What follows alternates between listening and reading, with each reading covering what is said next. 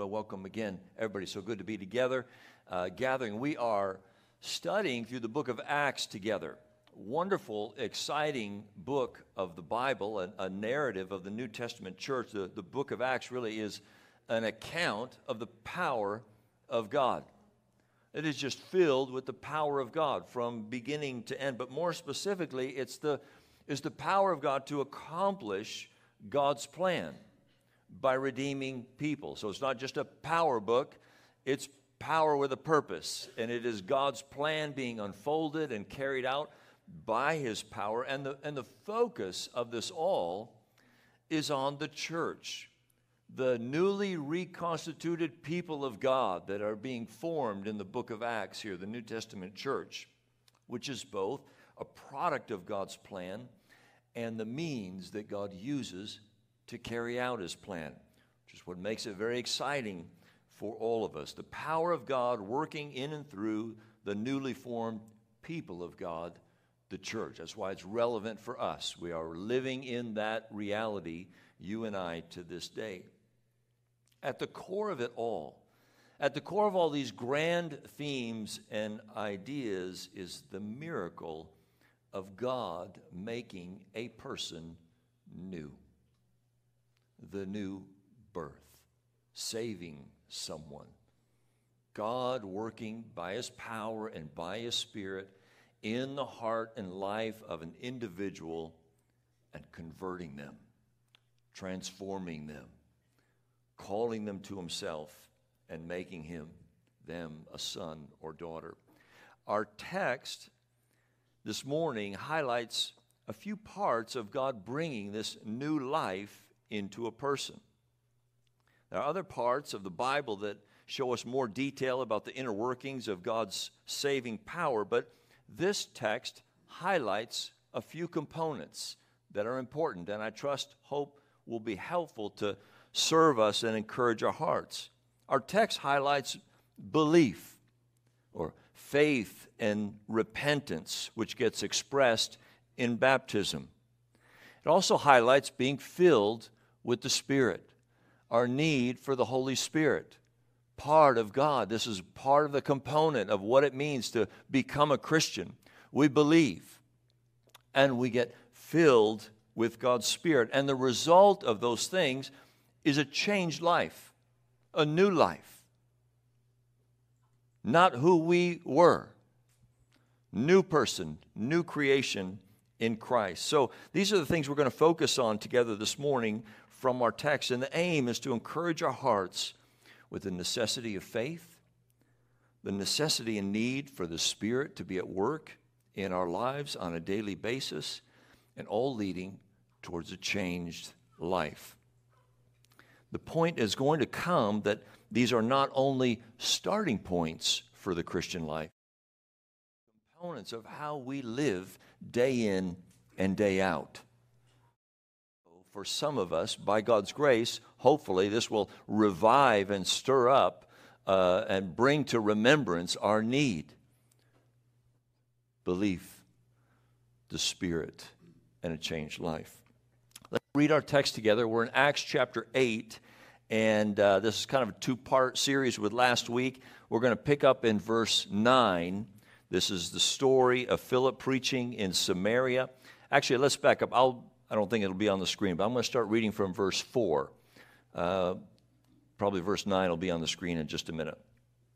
Now, those who were scattered went about preaching the word. Philip went down to the city of Samaria and proclaimed to them the Christ, and the crowds with one accord paid attention to what was being said by Philip when they heard him and saw the signs that he did. For unclean spirits, crying out with a loud voice, came out of many who had them, and many who were paralyzed or lame were healed. So there was much joy in that city. But there was a man named Simon who had previously practiced magic in the city and amazed the people of Samaria, saying that he himself was somebody great. They all paid attention to him, from the least to the greatest, saying, This man is the power of God that is called great. And they paid attention to him because for a long time he had amazed them with his magic. But when they believed Philip as he preached good news about the kingdom of God and the name of Jesus Christ, they were baptized, both men and women. Even Simon himself believed, and after being baptized, he continued with Philip. And seeing signs and great miracles performed, he was amazed. And when the apostles at Jerusalem heard that Samaria had received the word of God, they sent to them Peter and John, who came down and prayed for them that they might receive the Holy Spirit, for he had not yet fallen on any of them, but they had only been baptized in the name of the Lord Jesus. Then they laid their hands on them, and they received the Holy Spirit. Now, when Simon saw that the Spirit was given through the laying on of the apostles' hands, he offered them money, saying, Give me this power also, so that anyone on whom I lay my hands may receive the Holy Spirit. But Peter said to him, May your silver perish with you, because you thought you could obtain the gift of God with money. You have neither part nor lot in this matter, for your heart is not right before God. Repent, therefore, of this wickedness of yours, and pray to the Lord that, if possible, the intent of your heart may be forgiven you. For I see that you are in the gall of bitterness and in the bond of iniquity. And Simon answered, Pray for me to the Lord, that nothing of what you have said may come upon me. And when they had testified and spoken the word of the Lord, they returned to Jerusalem, preaching the gospel to many villages of the Samaritans. This somewhat unique account shows us simply how the Samaritans believed, were filled with the Spirit, and had, as a result, a changed life. What is needed to have and to prove new life in the heart of every Christian. Very simple. First point, they believed. They believed. Last week we looked at the unexpected way God brought about his plan. Okay? No evangelistic outreaches, no flyers, no bridge course, no mission trips, no church planting teams scheduled to be sent out, just a persecuted, scattered church. Refugees wandering around telling people what Christ had done for them. That was the mission plan that God used to reach Samaria. Philip is highlighted then as the preacher in Samaria, and he, re- he preaches a message of good news about the kingdom of God in the name of Jesus Christ. And the Samaritans, which we introduced last week, some of their history, we're talking about a group of people that had a thousand year history of animosity with the Jews. They were at enmity with the Jews, they didn't associate with each other. And yet, here these refugees find themselves in their cities, in their communities, talking about the Lord. Now, they too were expecting a Messiah. We know this from the conversation Jesus had in John chapter 4 with the woman at the well. And they talked about the division you worship here, we worship there. But both were looking to a coming Messiah. And Philip comes and starts preaching about this coming Messiah and the message was compelling. It was compelling, and the power of God was present to heal.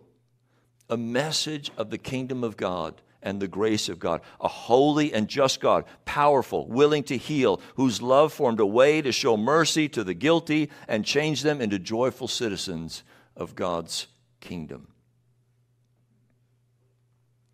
We had an excellent, encouraging meeting at our bridge course this past Wednesday, and Jim Donahue preached the, did the teaching on why doesn't God just forgive everyone.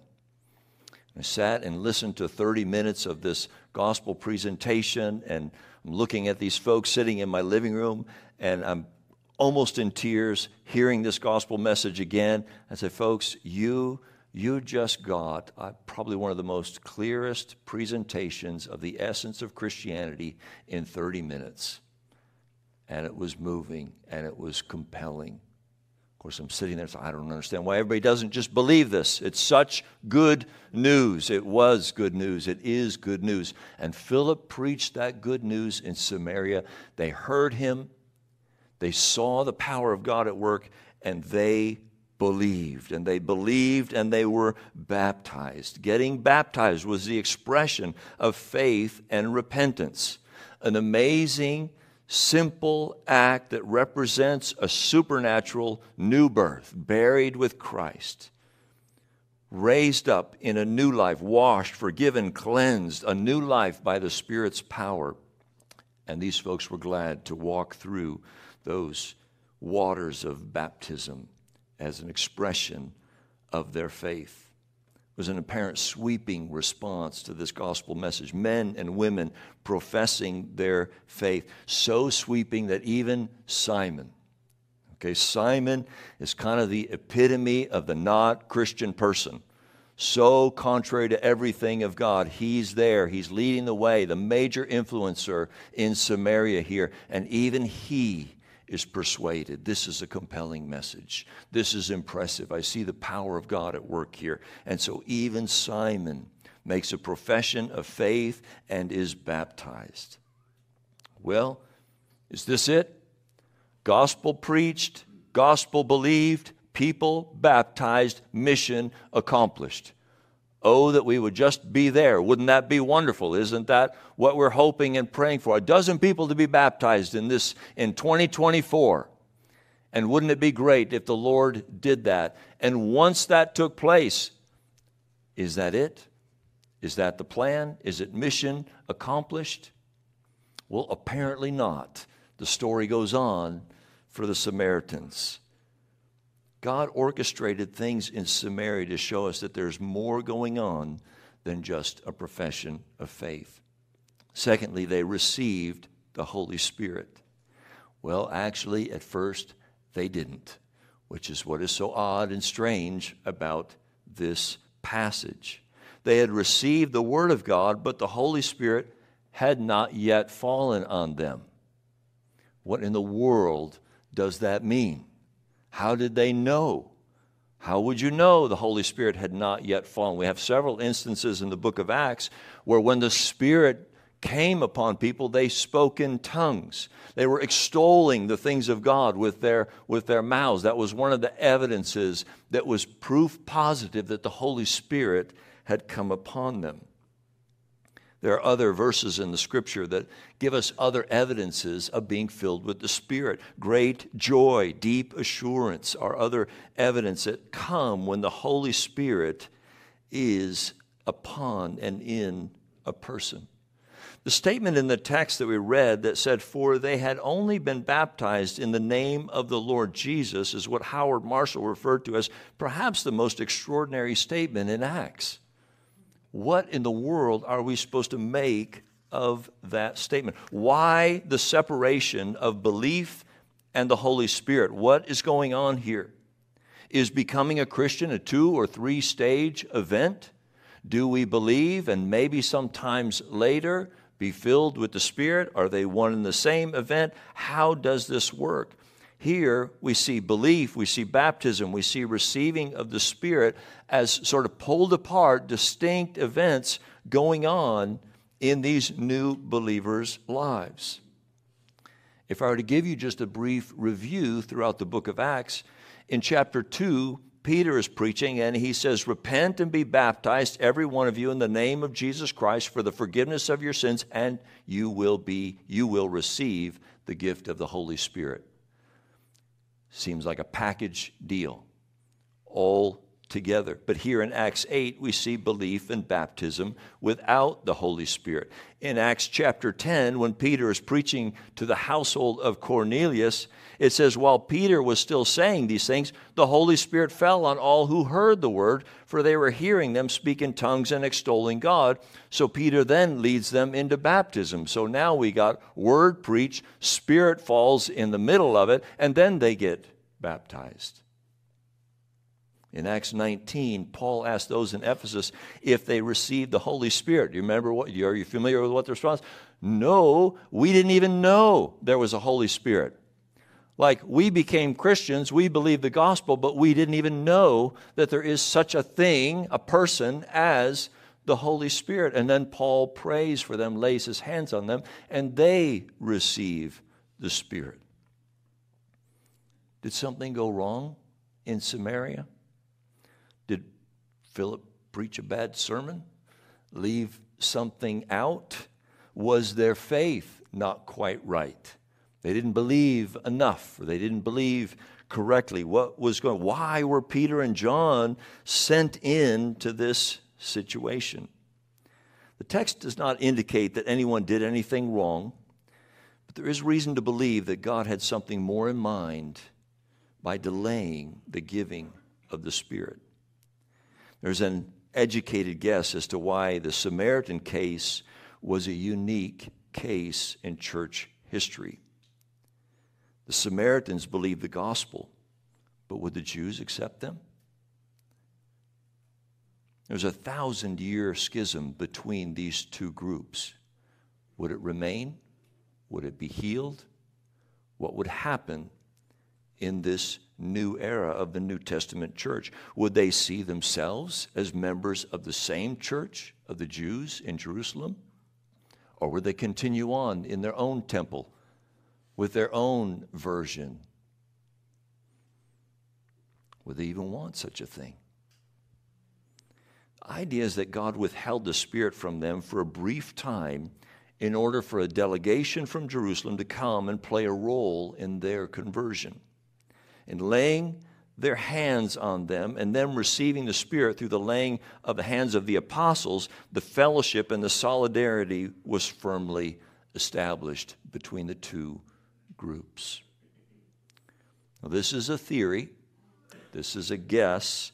As it's been said, J.I. Packer writes, with regarding the Samaritan experience, the guess, it cannot be more, that God withheld the manifestation of the Spirit till apostles might be its channel so as to stop the Samaritan Jewish schism being carried into the church seems rational and reverent.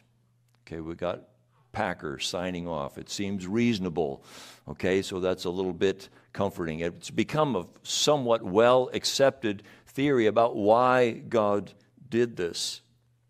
Nevertheless, what we have is a delay of the Spirit. What we have is an event in church history where God orchestrated the events to distinguish these parts, these components from one another. When maybe many times they all flow together as one, seemingly one event, here God pulls them apart to draw attention to each.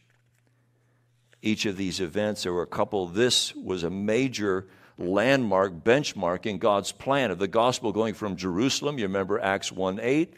You'll be my witnesses in Jerusalem. Phase two, Judea and Samaria. Phase three, to the ends of the earth. And we see those accounts throughout the book of Acts, these major breakdowns, these benchmarks where God moves in particular ways, benchmarking these major progressions of the gospel going from Jerusalem to Samaria, to the ends of the earth.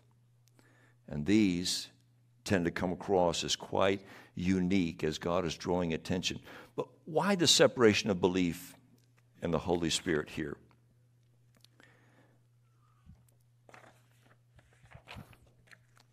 That prayer you were going to pray for Rick for turning the pages needs to be prayed again. Our text also helps us realize that a profession and baptism are not, in and of themselves, complete. Friends, we need the Holy Spirit. Do you see how separating these things and in this narrative, pulling them apart and drawing distinction between the two, realize that we, we have to come to terms with the fact that just merely believing, affirming, assenting, signing off, checking the theological boxes and say, Yes, I agree with this, is not the whole story. It's not everything that's needed. Dane Ortlund wrote a wonderful book about Jonathan Edwards. Jonathan Edwards on the Christian life. There's a whole series of books featuring various theologians, and Dane Ortlund tackled the one on Jonathan Edwards. In it, uh, Ortlund writes, becoming a Christian is not essentially the making of a decision or the praying of a prayer or the dedication of one's life or the believing of a doctrine. Note, it is not less than such things, but in essence, the beginning of the Christian life is a sovereignly granted explosion of new life, a change so radical, carrying with it such a break with the past that is nothing less than a second birth. In the new birth, we are, for the first time, alive to beauty. That was the theme he drew from Edwards' whole theological venue was just really becoming alive to true beauty, having eyes to see the beauty of God. And he's making the point that it's like merely making a confession of faith isn't the whole story of conversion, of how God saves people and draws them into his kingdom. The Spirit is needed. God has a significant role in saving people. And we hear the gospel message and we believe it and we receive it and we affirm it and we walk out that affirmation by being baptized. But we need the Holy Spirit in our lives as well.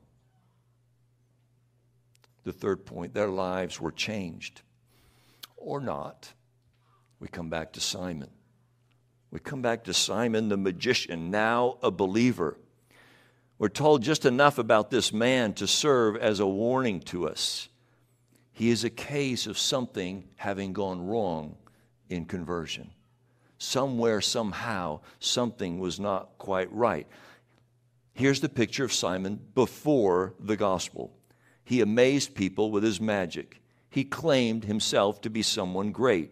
He was a major influence in the city, and people viewed him as having divine power.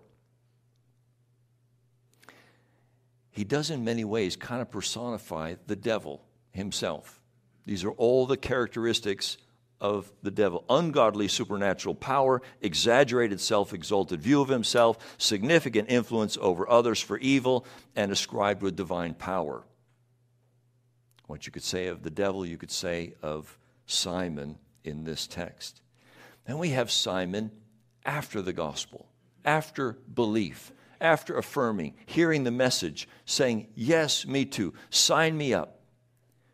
Went through the membership process, met with the pastor, had the discussion, clearly said what the gospel was, went online, filled out a Can I be baptized form on our website, wrote his testimony out, passed that audition, was baptized, made it all the way through all these processes. And now we've got an account of a look at Simon after he believed. Quite amazing that he would hear the gospel and believe it and be baptized. Surely an extraordinary encouragement to the community. Even Simon got saved in that campaign. But something was amiss.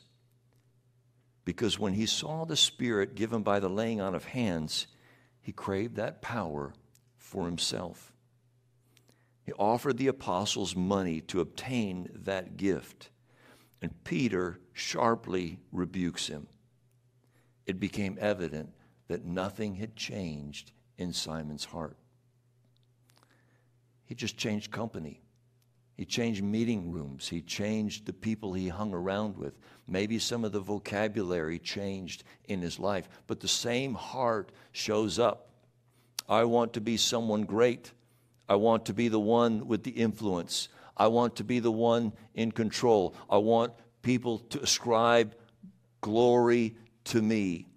And Peter recognized what was going on here, and he says, You have no part in this matter, no lot in this. I can see nothing has changed in your heart. I can see that your heart is still in a state just as it was before, stuck in the gall of bitterness, the depths of iniquity. You are the same man you were before, not a changed man to think that the gift of the Spirit was something to be purchased was extremely offensive.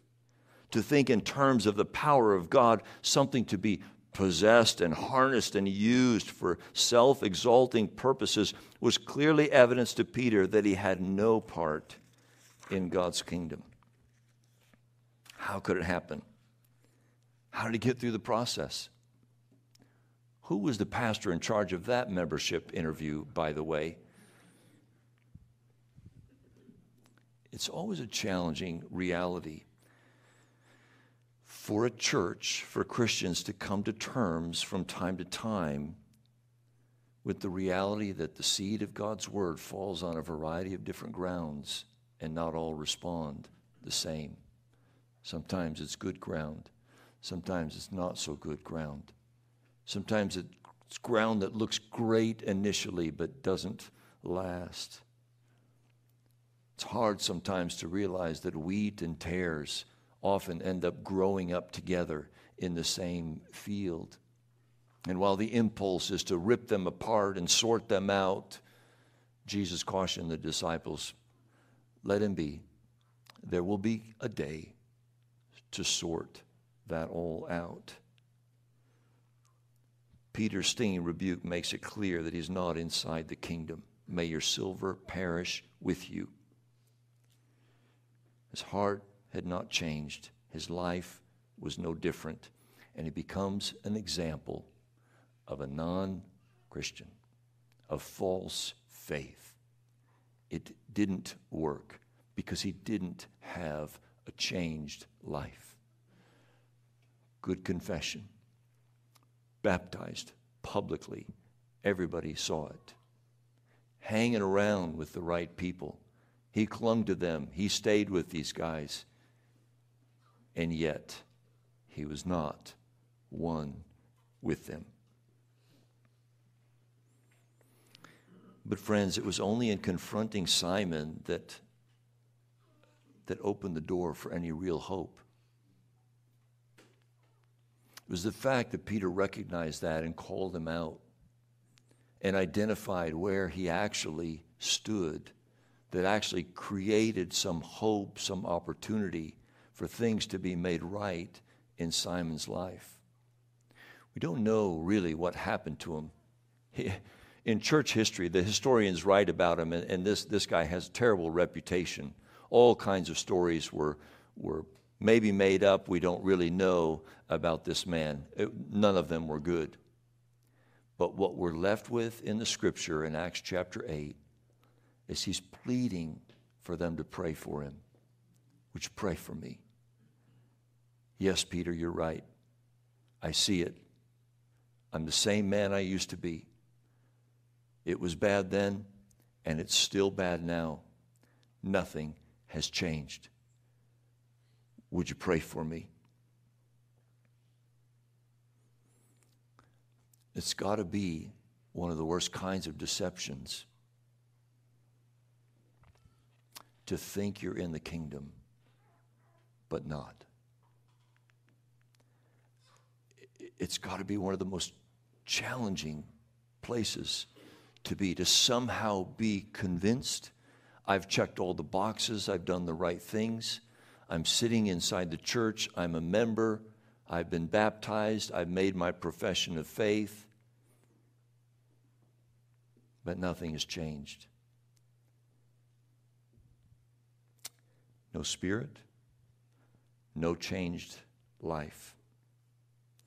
Our text pulls apart the pieces that make up the Christian life, to distinguish the aspects that belong together and function together in order to help us, you and I, this morning, see the necessity of each. It gives us a chance to pull apart the pieces and look at each one and ask ourselves some simple questions Do you believe? Do you have the Spirit? Is your life changed? Good questions, difficult questions. You see, these components are not nearly tickets in, entry points. Check these boxes and you get in. They are not only necessary for entrance into God's kingdom, they are necessary for living in God's kingdom. All these components are ongoing and have to be a vital reality in the Christian life. The necessity of belief, faith, repentance.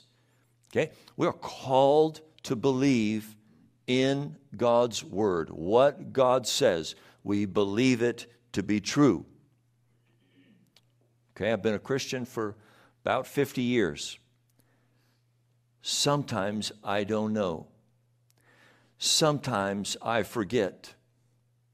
Sometimes I'm strongly in, uh, tempted to believe something else. I have stumbled along the way for 50 years with believing. Sometimes strong, sometimes weak. We're not talking about a perfect faith, we're talking about a growing faith. But we're talking about a heart that believes. But now I know that I'm living a new life that began with belief in a word of good news that captured my heart. And now I've committed to that word. And so I cling to it. And so I come back to it. So I remind myself of it when I forget it. And I repent when I disbelieve it. And I come back to faith. The Christian lives by faith. We live in the reality of belief, faith, repentance Repentance is not a one time repent of your sins and you are welcomed into the kingdom. Repentance is a lifestyle for every Christian. We all stumble in many ways. That does not change the fact that sin is forever contrary to our new life. And so it strikes our hearts with conviction. So the New Testament teaching regularly assumes our stumbling and our struggling with sin. It assumes it, it talks about it because it's the reality. You and I often stumble and struggle with sin. And it anticipates that in the life of every Christian, this is going to take place. But where the alarms go off in the New Testament and the lights start flashing is when there's no repentance. Do, do, you see, do you see the point? Stumbling, your faith, my faith, stumbling in a walk doesn't surprise any New Testament verse. No New Testament writer is surprised when we say, oops, I messed up, I lost my way, I stumbled, I fell. It's when we don't repent that the New Testament starts sending up flares. This is the problem. This is where the, the church discipline laid out in Matthew 18. It's, it's all fixed around repentance. The, the, the consecutive uh, circles, the expanded accountability that comes to help deal with sin are all based on if the person repents. And you go to the next level if they don't repent. Okay? Try this, expand it, make it bigger, make it louder so that they repent. In other words, do you see where the, the, the, sin and the stumbling is less of an issue, but the lack of repentance is alarming because it's a lifestyle for us as Christian. Once there's repentance, we're right back to the normal Christian life. Everything is as it should be, following our repentance and we need the Spirit in our lives. The deposit of the Spirit in us is evidence of genuine conversion. But dependence on the Spirit is a daily requirement for every Christian.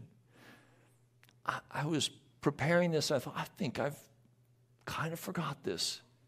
I'm not sure I've been walking in enough awareness of my dependence on the Holy Spirit every day. In John chapter 14, Jesus introduces us to the Holy Spirit as the helper that the Father gives us.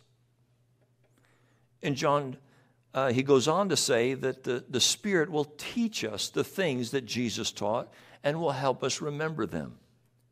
He says that the Spirit will glorify Christ, keeping you and I mindful of Him and the gospel. He says that the Holy Spirit will convict us of sin and guide us into the truth. Paul wrote to the Galatian church to live by the Spirit so as not to gratify the sinful nature. And in Ephesians, he writes, be filled with the Spirit. How could all this not mean you and I have to live daily dependent upon the Holy Spirit? It could only mean that. That could be the only conclusion that every day we wake up, every waking moment, every sleeping moment, Spirit of God, we need you at work in our lives. There is no living the Christian life apart from the Holy Spirit at work in us. Worship team, you can come on up. I'm close to the end here. What, what do we do with all this? We, we can ask ourselves these honest questions Do I believe? It's very possible that you came into this room and you're not a Christian. And so I'm, I'm asking you, do you believe? When you hear this good news, will, will, you, will you believe it? Will you receive it? And sometimes that happens quickly, and sometimes that's a long process in folks' hearts, and, and that's okay. So if you're not a Christian, I'm asking do you believe this good news? But even if you've been a Christian for 50 years, I have to ask you as well do you believe? Maybe I could rephrase that. Are you believing? Are you believing today? Yesterday? What will this next week look like? Are you in faith? Is there belief functioning in your life? Can I ask you, do you have the Spirit? Okay, I can imagine you kind of scratching your head. Well, okay, I'm, what exactly are you asking me? Do you have the Spirit? Is the Holy Spirit alive and at work in your soul? Are you living in a regular, ongoing, looking to dependence on the Holy Spirit? Do you realize this is the Christian life that God has created? I will deposit my spirit in your heart. And that's how you will live the Christian life. If you've been a Christian for longer than 10 or 20 minutes, you have some experience of trying to live the Christian life on your own energies, your own strength, your own abilities. This is where we stumble often. God withheld the Spirit from these believers in Acts chapter 8, maybe to remind us this morning how much we need the Spirit and how incomplete is our Christianity without the Spirit at work in us. Can I ask you, are you living a new life? Okay, my old life shows up all the time. Okay, the problems I had as a child, they're not hard to find still in my life today. But that doesn't mean I'm not living a new life. Just because you and I could recognize some of the old nature in me to this day, the question is do you see a new life at work? In me? Do you recognize? Are you living a new life? You remember the, con, the, the consistency with Simon.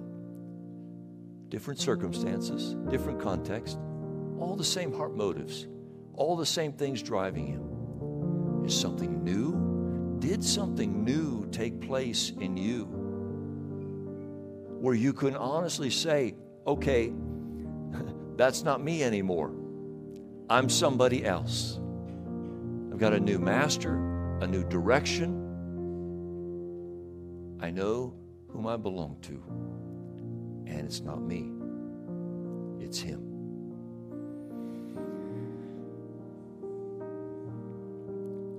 They're simple questions. I hope helpful questions. that we need to be asking ourselves regularly. And of course, there is the challenge of some of us not actually being a part in this matter.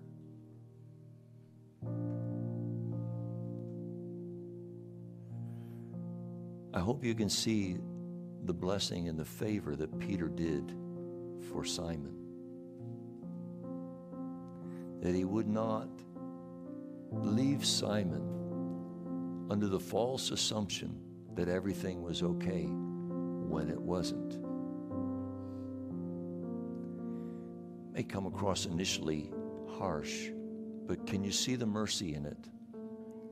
Because now Simon had a place to go, something to turn to, someone to turn to, some way of responding. Can you imagine if the church only smiled and nodded at Simon? Oh, he's got some issues. And never positioned him to realize the reality of his own soul. Friends, whoever you are, you have got to come to terms with this reality. And I, I plead with you. This, I thought this is going to be the strangest altar call, trying to convince people they're not a Christian, to admit you're not a Christian. How did I get here? Do you see the benefit of coming to terms with the reality of our own soul? The gospel is our hope. The appeal is come and be saved, come and be rescued, come and be filled, come and be forgiven. If you are living with nothing but presumption that you already have it when you really don't, you've got to be in one of the worst predicaments imaginable. So come out, come into the light, see the reality, whatever it might be. Yes, I'm in, I'm assured, I have the Spirit, I'm living a new life, I do believe. And maybe you've drifted in your belief. Maybe you've drifted in your dependence on the Holy Spirit, and this is a good call back to that. But, but if you're not, oh, friends, if you're not, don't pretend you are. But realize where you are and then come in. And then hear the invitation to come in. Pray for me. Pray for me that none of this would be true. Pray for God's Spirit to work. Let's stand together.